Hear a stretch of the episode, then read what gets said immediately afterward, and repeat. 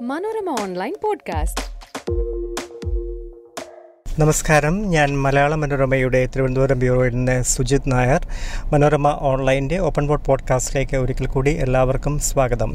കേരളത്തിലെ B J P അതിന്റെ ലോക്സഭാ തെരഞ്ഞെടുപ്പിന്റെ ഒരുക്കങ്ങൾ ത്വരിതഗതിയിൽ ആരംഭിച്ചിരിക്കുകയാണ്. ലോക്സഭാ തെരഞ്ഞെടുപ്പിൽ ഇത്തവണ ഏതാനും സീറ്റുകളിലെങ്കിലും വിജയിക്കണം എന്നുള്ള നിഷ്കർഷ തന്നെ കേന്ദ്ര നേതൃത്വത്തിൽ നിന്ന് അവർക്ക് ലഭിച്ചിട്ടുണ്ട്. കഴിഞ്ഞ തദ്ദേശ നിയമസഭാ തെരഞ്ഞെടുപ്പുകളിലെ വലിയ തോൽവി അതുണ്ടാക്കിയ നാണക്കേടിൽ നിന്ന് ലോക്സഭാ തെരഞ്ഞെടുപ്പ് പൊതുതെരഞ്ഞെടുപ്പ് സാധാരണഗതിയിൽ പൊതുതെരഞ്ഞെടുപ്പിൽ ബി ജെ പി മറ്റ് തെരഞ്ഞെടുപ്പുകളെക്കാൾ കേരളത്തിൽ മുന്നോട്ട് വരാറുണ്ട്. ആ അഡ്വാന്റേജ് ഉപയോഗിച്ചുകൊണ്ട് നാഷണൽ ലെവലിൽ നടക്കുന്ന ഒരു തെരഞ്ഞെടുപ്പ് അതിൽ ബി ജെ പിയുടെ സാധ്യതകൾ എന്നൊക്കെയുള്ള അനുകൂല സാഹചര്യം ഉപയോഗിച്ചുകൊണ്ട് ലോക്സഭയിൽ നേട്ടം കൊയ്യണം എന്നുള്ള നിർദ്ദേശം കേന്ദ്രത്തിന് ലഭിക്കുകയും അതിനായുള്ള ഒരുക്കങ്ങൾ ആരംഭിക്കുകയും ചെയ്തു. പക്ഷേ അതോടൊപ്പം തന്നെ പതിവ് പോലെ പൊട്ടലും ചീറ്റലും ബി ജെ പിയിൽ നടക്കുന്നുണ്ട്. എല്ലാ കാലത്തും കേരളത്തിലെ ബി ജെ പിയെ കാർന്നു വരുന്ന പ്രശ്നം എന്നുള്ളത് പാർട്ടിക്കകത്തെ അനൈക്യം വിഭാഗീയത തമ്മിലടിയൊക്കെ തന്നെയാണ്.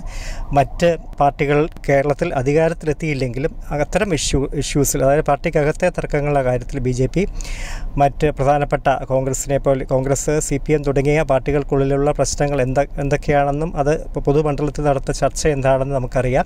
ബി ജെ പിയും അക്കാര്യത്തിൽ ഒട്ടും പിന്നോട്ടല്ല എന്നുള്ളതാണ് വാസ്തവം. അതുകൊണ്ട് തന്നെ തെരഞ്ഞെടുപ്പുകളിലെ തോൽവികൾ അതുപോലെയുള്ള സെറ്റ് ബാക്കുകൾ ഉണ്ടാകുമ്പോൾ എപ്പോഴും പാർട്ടിക്കകത്തെ അനൈക്യത്തിലേക്ക് പാർട്ടി വിമർശകരും കേന്ദ്ര നേതൃത്വവും ഒക്കെ വിരൽ ചൂണ്ടുകയും ചെയ്യും. ഇത്തവണ എന്താണെങ്കിലും ബി ജെ പി കേരളത്തിലെ നേതൃത്വം അക്കാര്യത്തിൽ കുറച്ച് ശ്രദ്ധ അല്ലെങ്കിൽ അക്കാര്യത്തിൽ ചില നടപടികൾ കേന്ദ്ര നേതൃത്വത്തിന്റെ കൂടെ നിർദ്ദേശപ്രകാരം ചെയ്തിട്ടുണ്ട്. പക്ഷേ അത് എത്രമാത്രം പുറമേ അത് അത് ഒരു അനുരഞ്ജനത്തിന്റെ ഒത്തുതീർപ്പിന്റെയൊക്കെ ഒരു സൂചനകൾ അത് നൽകുന്നുണ്ടെങ്കിലും പാർട്ടിക്കകത്ത് അത് അതിന്റെ ഒരു മഞ്ഞുരുക്കം നടന്നിട്ടുണ്ടോ എന്ന് ചോദിച്ചു കഴിഞ്ഞാൽ അത് സംശയകരമാണ്. പ്രധാനപ്പെട്ട തീരുമാനം എടുത്തത് പാർട്ടി നേതൃത്വം അല്പം അവഗണിച്ച് നിർത്തിയിരുന്ന ഒപ്പം തന്നെ പാർട്ടി നേതൃത്വത്തോട് ഇടഞ്ഞു നിന്നിരുന്ന സംസ്ഥാന വൈസ് പ്രസിഡന്റ് മുൻ സംസ്ഥാന ജനറൽ സെക്രട്ടറി മുൻ ദേശീയ നിർവാഹക സമിതി അംഗം കേരളത്തിലെ ഏറ്റവും പ്രമുഖയായ ബി ജെ പിയുടെ വനിതാ നേതാവ് എന്ന പേര് പെരുമയുള്ള ശോഭാ സുരേന്ദ്രനെ ഇപ്പോൾ കോഴിക്കോട് ജില്ലയുടെ ചുമതല നൽകിക്കൊണ്ട് പാർട്ടിയിൽ സജീവമാക്കാൻ ശ്രമം നടത്തിയിരുന്നു എന്നുള്ളതാണ്. കേരളത്തിലെ സംഘടനാ പ്രവർത്തനങ്ങളിൽ നിന്ന് പാർട്ടിയുടെ നേതൃയോഗങ്ങളിൽ നിന്നൊക്കെ പലപ്പോഴും വിട്ടുനിൽക്കുന്ന രീതിയാണ് ശോഭ പിന്തുടർന്നിരുന്നത്. സംസ്ഥാന നേതൃത്വവുമായിട്ടുള്ള അവർക്കുള്ള അലോഹ്യം അവർ ഒട്ടും മറച്ചു വെച്ചിട്ടില്ല. തിരിച്ച് ശോഭയോടുള്ള താല്പര്യക്കേട് കെ സുരേന്ദ്രന്റെ നേതൃത്വവും പ്രകടിപ്പിച്ചിരുന്നു. സുരേന്ദ്രൻ സംസ്ഥാന പ്രസിഡന്റ് ആയ ശേഷമാണ് ഈ ഒരു അകൽച്ച വളരെ പ്രകടമായി തുടങ്ങിയത്. ശോഭ സംസ്ഥാന പ്രസിഡന്റ് സ്ഥാനത്തേക്ക് ശോഭയ്ക്ക് വരും വരുമെന്നുള്ള പ്രതീക്ഷ അല്ലെങ്കിൽ ശോഭയെ അനുകൂലിക്കുന്നവർക്കെങ്കിലും അങ്ങനെ ഒരു പ്രതീക്ഷ ഉണ്ടായിരുന്നു. അതുണ്ടായില്ല. അതിനുശേഷം അവർ കോർ കമ്മിറ്റിയിൽ നിന്ന് ഒഴിവാക്കപ്പെട്ടു. സംസ്ഥാന ജനറൽ സെക്രട്ടറി ആയിരുന്ന ശോഭ സംസ്ഥാന വൈസ് പ്രസിഡന്റായി പ്രസിഡന്റായി മാറി. അങ്ങനെയൊക്കെയുള്ള പാർട്ടിക്കകത്ത് ഒരു നീതി ലഭിക്കുന്നില്ല എന്നുള്ള പ്രശ്നം വന്നതോടെ ശോഭ സൈലന്റ് ആകാൻ തുടങ്ങി. പല തരത്തിലുള്ള അതൃപ്തി അവർ പുറത്തേക്ക് പ്രകടിപ്പിച്ചു തുടങ്ങി. ആ സാഹചര്യത്തിൽ ആണ് കേന്ദ്ര നേതൃത്വം കൂടി ഇടപെട്ടിട്ടാണെന്ന് തോന്നുന്നു. അല്ലെങ്കിൽ അങ്ങനെയാണ് കേൾക്കുന്നത്. അവരെ കോഴിക്കോട് ജില്ലയുടെ ചുമതല നൽകിക്കൊണ്ട് അവിടെ സജീവമാകാൻ ഉള്ള നിർദ്ദേശം അതിനുള്ള ശ്രമം പാർട്ടി നേതൃത്വം സംസ്ഥാന നേതൃത്വം എടുത്തിരിക്കുകയാണ്. പക്ഷേ ഇതിനൊരു മറു മറ്റൊരു മറുവശമുണ്ട്. ശോഭ കഴിഞ്ഞ തവണ ബി ജെ പി ഒരു കാൻഡിഡേറ്റ് എന്നുള്ളതിൽ ആറ്റിങ്ങിൽ ഏറ്റവും കൂടുതൽ വോട്ട് കഴിഞ്ഞ തവണ കഴിഞ്ഞ ഇലക്ഷനിൽ ശോഭ സമാഹരിച്ചിരുന്നു. ആറ്റങ്ങളിൽ വീണ്ടും അവർ മത്സരിക്കാൻ ആഗ്രഹിക്കുകയും ചെയ്യുന്നു. പക്ഷേ അവിടെ ബി ജെ പിയുടെ മുൻ സംസ്ഥാന പ്രസിഡന്റും കേന്ദ്രമന്ത്രിയുമായ വി മുരളീധരൻ ആറ്റിങ്ങൽ ലക്ഷ്യമിട്ടുകൊണ്ടുള്ള തയ്യാറെടുപ്പുകളിലാണ്. മുരളീധരന് വേണ്ടിയാണ് അവിടെ വാദങ്ങൾ മുറുകുന്നതും. അങ്ങനെ ഒരു സാഹചര്യത്തിൽ ശോഭയെ ആറ്റിങ്ങലിൽ നിന്ന് മാറ്റി നിർത്താൻ വേണ്ടിയാണ് കോഴിക്കോട് ജില്ലയുടെ ചുമതല അവർക്ക് കൊടുത്തത് എന്ന വിമർശനവും അല്ലെങ്കിൽ പ്രചരണവും ഉണ്ട്. ശോഭ ഇതാണ് വിശ്വസിക്കുന്നതെന്ന് വിചാരിക്കുന്നവരുണ്ട്.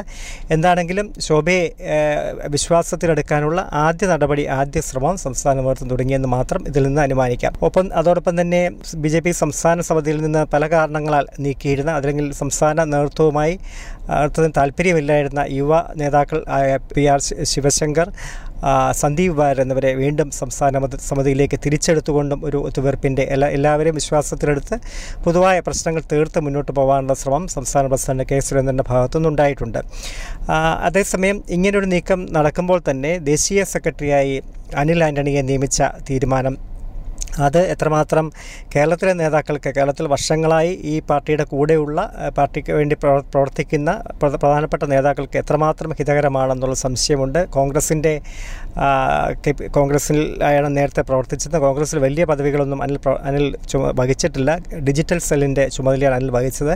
എ കെ ആന്റണിയുടെ മകൻ എന്നുള്ള പരിവേഷം തന്നെയാണ് അനിലിനുള്ളത്. ബി ജെ പിയിലേക്ക് അനിലിനെ കൊണ്ടുവന്നതും ആന്റണിയുടെ മകൻ എന്നുള്ള നിലയിൽ തന്നെയാണ്. എ കെ ആന്റണിയുടെ മകനെ അങ്ങനെ ബി ജെ പിയുടെ ദേശീയ സെക്രട്ടറി ആക്കിക്കൊണ്ട് ദേശീയ തലത്തിൽ ഒരു കോൺഗ്രസിനെതിരെ ഒരു അതായത് ആന്റണിയുടെ മകൻ പോലും ബി ജെ പിയിലാണ് എന്നുള്ള പോലുള്ള പ്രചാരണം അല്ലെങ്കിൽ അങ്ങനെയുള്ള ഒരു അത് ആയുധമാക്കാൻ ബി ജെ പി ആഗ്രഹിക്കുന്നു. അതിന്റെ ഭാഗമായിട്ടാണ് അനിലിനെ ദേശീയ സെക്രട്ടറി ആക്കിയിരിക്കുന്നതെന്ന് കാണാൻ കരുതാൻ. പക്ഷേ കേരളത്തിലെ നേതൃത്വത്തിന് അതായത് വർഷങ്ങളായി ഇവിടെ ഞാൻ നേരത്തെ പറഞ്ഞതുപോലെ പാർട്ടിക്ക് വേണ്ടി അഹോരാത്രം പ്രവർത്തിച്ച പ്രയത്നിച്ച ആളുകൾ ഇവിടെ ഉള്ളപ്പോൾ പ്രധാനപ്പെട്ട നേതാക്കൾ ഉള്ളപ്പോൾ ബി കോൺഗ്രസിൽ നിന്ന് വന്ന രണ്ടു പേർക്കാണ് അനിൽ ആന്റണിക്കും ഒപ്പം നേരത്തെ ബി ജെ പിയുടെ ദേശീയ വൈസ് പ്രസിഡന്റായ ബി അബ്ദുള്ളക്കുട്ടി രണ്ടുപേരും അതായത് കേരളത്തിൽ നിന്ന് രണ്ട് ദേശീയ ഭാരവാഹികളാണ് ഉള്ളത്. ഒരാൾ ദേശീയ ഉപാധ്യക്ഷൻ ഒരാൾ ദേശീയ സെക്രട്ടറി. രണ്ടും കോൺഗ്രസ് മുൻ കോൺഗ്രസ്സുകാരാണ് എന്നുള്ള പ്രത്യേകതയുണ്ട്. ന്യൂനപക്ഷ വിഭാഗങ്ങൾക്കുള്ള പ്രാതിനിധ്യം കൊടുക്കാൻ ന്യൂനപക്ഷ വിഭാഗങ്ങളെ കൂടുതൽ വിശ്വാസം എടുക്കാൻ വേണ്ടിയാണ് ഈ രണ്ട് പദവികളും ഈ വിഭാഗങ്ങളിൽ നിന്നുള്ളവർക്ക് നൽകുന്നത് എന്നുള്ള വാദവും ഉന്നയിക്കപ്പെടുന്നുണ്ട്. പക്ഷേ മറ്റ് കേരളത്തിൽ ഒരു ഞാൻ നേരത്തെ പറഞ്ഞതുപോലെ മറ്റൊരു ദേശീയ ഭാരവാഹിയും കേരളത്തിൽ നിന്നില്ല. ദേശീയ നിർവാഹക സമിതിയിലേക്ക് നാല് അംഗങ്ങൾ ഉണ്ട്. ദേശീയ ഭാരവാഹികളെ ആരും തന്നെ കേരളത്തിലില്ല. ഇപ്പോൾ അനിലിനെ പരിഗണിച്ചപ്പോഴും അങ്ങനെ ഒരു പരിഗണന മറ്റൊരാൾക്ക് കൂടി നൽകുമോ നൽകുമെന്നൊക്കെയുള്ള പേരുകൾ പലതും ഉയർന്നിരുന്നു. പക്ഷേ അതുണ്ടായില്ല. അപ്പോൾ പുറത്തുനിന്ന് വരുന്നവർക്ക് മാത്രമേ പരിഗണന ഉള്ളൂ എന്നുള്ള കേന്ദ്രമർത്ഥം പരിഗണിക്കുന്നുള്ളൂ എന്നുള്ള ചോദ്യം അത് ഉണ്ടാക്കുന്നുണ്ട്. ഇങ്ങനെ ചില അസ്വസ്ഥതകളൊക്കെ ഉണ്ട്. അതേസമയം പ്രശ്നങ്ങൾ പരിഹരിക്കാനുള്ള ശ്രമമുണ്ട് സംഘടനാപരമായ തയ്യാറെടുപ്പുകൾ നടത്തുന്നുണ്ട്. ബൂത്ത് ദർശൻ പരിപാടികൾ എല്ലാ ബൂത്തുകൾ വളരെ സജ്ജമാക്കുക. ഇരുപതിനായിരത്തോളം ബൂത്തുകളെങ്കിലും പ്രവർത്തന സജ്ജമാക്കുക എന്നുള്ള വരത്തോടെ ബൂത്ത് ദർശൻ പരിപാടികൾ എല്ലായിടത്തും സംഘടിപ്പിക്കുന്നു അതിൽ പ്രധാനപ്പെട്ട നേതാക്കൾ തന്നെ പങ്കെടുപ്പി പങ്കെടുത്തുകൊണ്ട് ബൂത്തിനെ സജീവമാക്കാനുള്ള ശ്രമം നടത്തുന്നു. ഇലക്ഷന്റെ ആദ്യ പടി ആദ്യ ഏറ്റവും താഴത്തെ തട്ടിലുള്ള ഘടകം എന്നുള്ള നിലയിൽ ബൂത്തുകളെ സജ്ജമാക്കാനുള്ള ശ്രമം നടക്കുന്നു. ഇലക്ഷന്റെ തയ്യാറെടുപ്പുകൾ ഇരുപത് ലോക്സഭാ മണ്ഡലങ്ങൾ ആരംഭിച്ചിട്ടുണ്ട്. തീർച്ചയായിട്ടും അതിൽ തിരുവനന്തപുരം ആറ്റിങ്ങൽ പാലക്കാട് പത്തനംതിട്ട തൃശ്ശൂർ കാസർഗോഡ് മാവേലിക്കര തുടങ്ങിയ മണ്ഡലങ്ങൾ ബി ജെ പി കൂടുതൽ ശ്രദ്ധ പതിപ്പിക്കുന്നുണ്ട് എന്ന് പറയുന്നു. തിരുവനന്തപുരത്ത് സീറ്റിന്റെ കാര്യത്തിൽ അത് കേന്ദ്ര നേതൃത്വത്തിന് വിട്ടേക്കൂ എന്നുള്ള നിർദ്ദേശമാണ് ഇവിടെ കേൾക്കുന്നത്. അതാണ് ആരാണ് അവർ മത്സരിക്കുക എന്ന് കേന്ദ്ര നേതൃത്വം പറയും. കേന്ദ്ര നേതൃത്വം പ്രതീക്ഷ അർപ്പിക്കുന്ന നൂറ് നൂറ്റൻപത് മണ്ഡലങ്ങളെടുത്താൽ അതിലൊന്നിൽ തിരുവനന്തപുരം ഇപ്പോഴുമുണ്ട് കഴിഞ്ഞ തവണ രണ്ടാം സ്ഥാനത്തെത്തിയിരുന്നു ബി ജെ പിക്ക് വേണമെങ്കിൽ ജയിക്കാം എന്ന് അവർ വിചാരിക്കുന്ന ഒരു മണ്ഡലമാണ് തിരുവനന്തപുരം. തിരുവനന്തപുരത്ത് ഒരുപക്ഷേ കേന്ദ്രമന്ത്രി നിർമ്മലാ സീതാരാമൻ മത്സരിക്കുമെന്നുള്ള സൂചന ശക്തമാണ്. മറ്റൊരു കേന്ദ്രമന്ത്രിയായ മലയാളി കൂടിയായ രാജീവ് ചന്ദ്രശേഖരന്റെ പേരും വളരെ ശക്തമായി കേൾക്കുന്നുണ്ട്. ആ, അതേ സ- ഒപ്പം തന്നെ കേരളത്തിലെ പ്രധാനപ്പെട്ട നേതാക്കളുടെ പേരുകളുമൊക്കെ കേൾക്കുന്നുണ്ട്. പക്ഷേ കേന്ദ്ര പുറത്തു വന്നൊരു നേതാവ് തിരുവനന്തപുരത്ത് മത്സരിച്ചേക്കാം. അതിനായാണ് ജില്ലാ കമ്മിറ്റിയുടെ ആഗ്രഹവും അങ്ങനെയാണ്. സംസ്ഥാന നേതൃത്വവും അങ്ങനെ ഒരു ആഗ്രഹം പ്രകടിപ്പിച്ചിട്ടുണ്ട്. തിരുവനന്തപുരത്ത് ഒരു വൻ തോക്ക് എന്താണെങ്കിലും വന്നു ഒരു മത്സരിക്കുമെന്ന് തന്നെയാണ് സൂചന. ആറ്റിങ്ങളിൽ ഞാൻ നേരത്തെ പറഞ്ഞതുപോലെ വി. മുരളീധരന്റെ സാധ്യത വളരെ ശക്തമാണ്. പാലക്കാട് ആറ്റിങ്ങളിൽ നിന്ന് ഒഴിവാക്കപ്പെട്ടാൽ പാലക്കാട് ഒരുപക്ഷെ ശോഭാ സുരേന്ദ്രൻ മത്സരിച്ചേക്കാം. ബി ജെ പിക്ക് സാധ്യതയുള്ള മണ്ഡലമാണ്. തിരുവനന്തപുരം കഴിഞ്ഞാൽ തിരുവനന്തപുരത്തിനൊപ്പം തന്നെ പരിഗണിക്കുന്ന മണ്ഡലം തൃശ്ശൂരാണ്. തൃശ്ശൂരിലേക്ക് സുരേഷ് ഗോപി നടൻ സുരേഷ് ഗോപി കഴിഞ്ഞ തവണ മത്സരിച്ച സുരേഷ് ഗോപി തന്നെയായിരിക്കും കാൻഡിഡേറ്റ് എന്നുള്ള കാര്യവും ഏറെക്കുറെ ഉറപ്പാണ്. കാസർഗോഡ് മാവേലിക്കര സീറ്റുകളുടെ കാര്യത്തിൽ തീരുമാനമായിട്ടില്ല.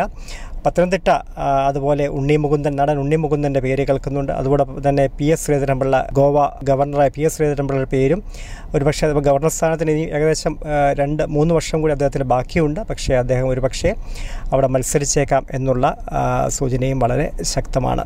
ഇതാണ് സ്ഥാനാർത്ഥികളെ സംബന്ധിച്ച് ഇപ്പോൾ പ്രചരിക്കുന്ന കാര്യങ്ങൾ. ഒരു തീരുമാനമോ ചർച്ചയോ ഔപചാരികമായി ഒന്നും ഉണ്ടായിട്ടില്ല എന്നാണ് ബി കേന്ദ്രങ്ങൾ അറിയിക്കുന്നത്. ഏതായാലും കഴിഞ്ഞ മുൻകാലങ്ങളിലെ പ്രശ്നങ്ങൾ ആവർത്തിക്കാതെ ഇത്തവണ നല്ല ഒരുക്കം നടത്താനുള്ള തയ്യാറെടുപ്പിലാണ് ബി ജെ പി സംസ്ഥാന നേതൃത്വം. അത് എത്ര കണ്ട് ഫലപ്രാപ്തി ഉണ്ടാക്കും എന്നുള്ളത് അല്ലെങ്കിൽ എത്ര കണ്ട് പാർട്ടിയിലെ പ്രശ്നങ്ങൾ പറഞ്ഞു തീർത്തുകൊണ്ട് ഒറ്റക്കെട്ടായി ബി ജെ പിക്ക് മുന്നോട്ട് പോകാൻ കഴിയുമെന്നുള്ളത് ആർ എസ് എസിന്റെ കലവറയില്ലാത്ത പിന്തുണ അവർക്ക് ലഭിക്കുമോ എന്നുള്ള കാര്യം ഇതൊക്കെ വരും ദിവസങ്ങളിൽ കണ്ടറിയേണ്ടതാണ്. കൂടുതൽ അപ്ഡേറ്റുകൾ കൂടുതൽ വിശേഷങ്ങളൊക്കെയായി വീണ്ടും കേൾക്കാം. Till then good bye Manorama online podcast